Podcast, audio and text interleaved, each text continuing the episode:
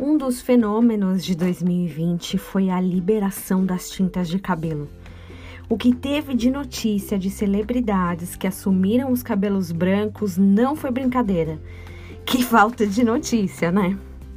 Existem muitas maneiras de disfarçar os fios brancos, até canetas temporárias. É, existem várias no mercado justamente para ajudar naqueles momentos de emergência. É engraçado que esses fios brancos não têm nem regra de idade, apesar de existir uma forte tendência de que comecem a aparecer somente por volta dos 35 a 45 anos.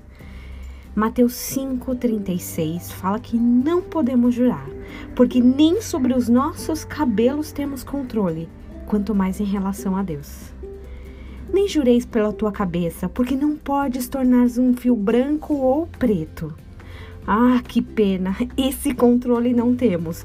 Existe até um mito que arrancar um fio branco faz nascer sete de, no lugar. Isso não é nem verdade, mas é verdade que ninguém controla o que nasce ou não.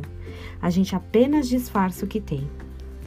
O mesmo Deus que controla a cor dos cabelos é aquele que se preocupa com cada fiozinho que cai das nossas cabeças.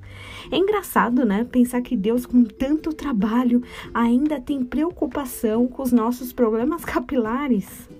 Talvez você está pensando aí nesses dias, o que vai ser de mim o ano que vem? Eu não tenho planos, eu não tenho saída, eu não tenho ideias. O que, que vai acontecer?